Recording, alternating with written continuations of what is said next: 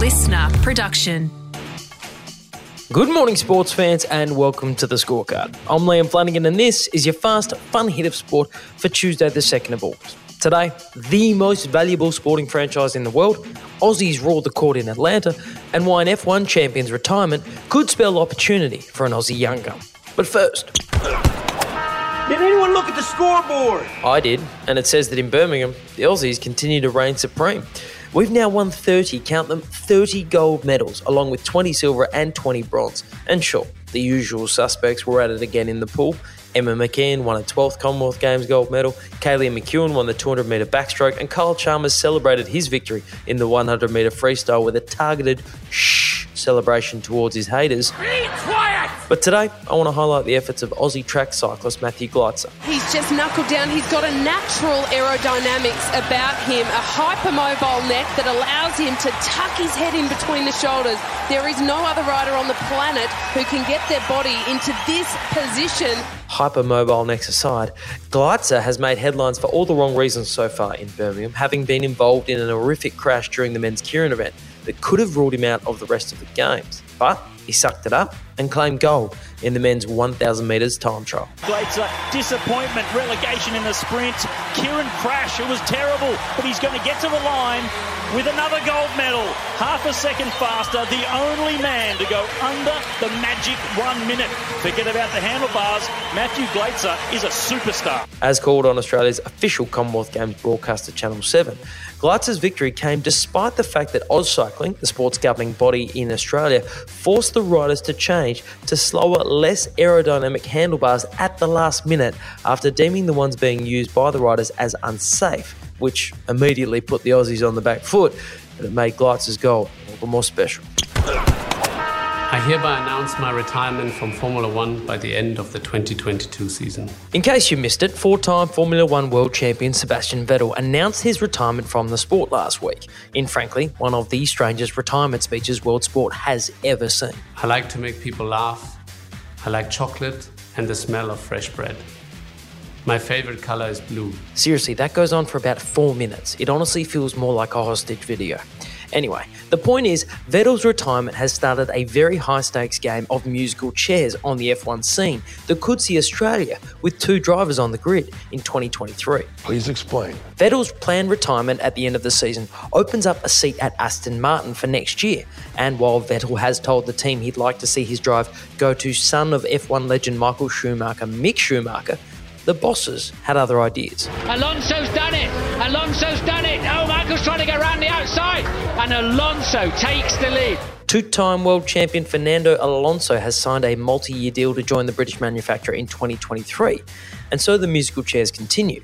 Because the 41 year old's shift to Aston Martin now means there's bum space at French team Alpine. And there's a young Australian with a perfectly shaped backside to fill that F1 seat. Final lap of the race, second race of the season. Who appears in our picture in the lead? It's Oscar Piastri. 21 year old Oscar Piastri is currently the reserve driver for Alpine, having won the F2 championship last year. And it's widely tipped he'll be the man to replace Alonso and compete alongside Frenchman Esteban Ocon.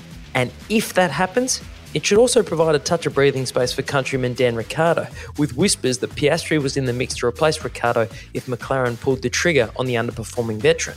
But this move could see a couple of Southern Crosses flying high next year. Actually, can we just check back in on Seb? I believe in change and progress, and that every little bit makes a difference. Yeah, let's just leave him alone. Been a wild old ride for Australian tennis in 2022, and with the US Open looming at the end of August, we could be in for a few more twists and turns. Alex de Minaur is a multiple Atlanta Open champion, and he is thrilled about it. The Demon. Alex de Minaur has claimed his sixth ATP Tour title, winning the Atlanta Open for the second time, defeating American Jensen Brooksby in straight sets and rising nine spots in the world rankings in the process to number 21. It's the Demon's first title since June last year and gives him the ideal preparation heading towards the hardcourt Grand Slam in the US. Meanwhile, Yeah, first of all, I just want to say I'm extremely shattered that I'm not able to compete tonight. Um, I've won this tournament once, and you know I'm playing probably some of the best tennis of my career, and I, all I wanted to do was come out here and give you guys a show. Obviously, just see what I was capable of, but I'm unable to give out my best performance today, and Um, I'm just extremely sorry, but I'm going to you know, keep my hopes up and maybe be able to continue doubles with Thanasi this week. The Wimbledon runner up Nick Kyrgios, who was forced to withdraw from the Atlanta singles tournament due to injury, has made good on his hope to compete in the doubles with good pal Thanasi Kokkinakis as the two won the men's doubles final over Jason Kubler and John Peers. The Special K pairing, who won the Australian Open title earlier this year, now boast a doubles record of 13 wins from 15 matches. And if there was ever a Grand Slam that best matches the energy of that dynamic duo, it's the hard courts of New York City and the US Open. What happens? Mm. Stay tuned.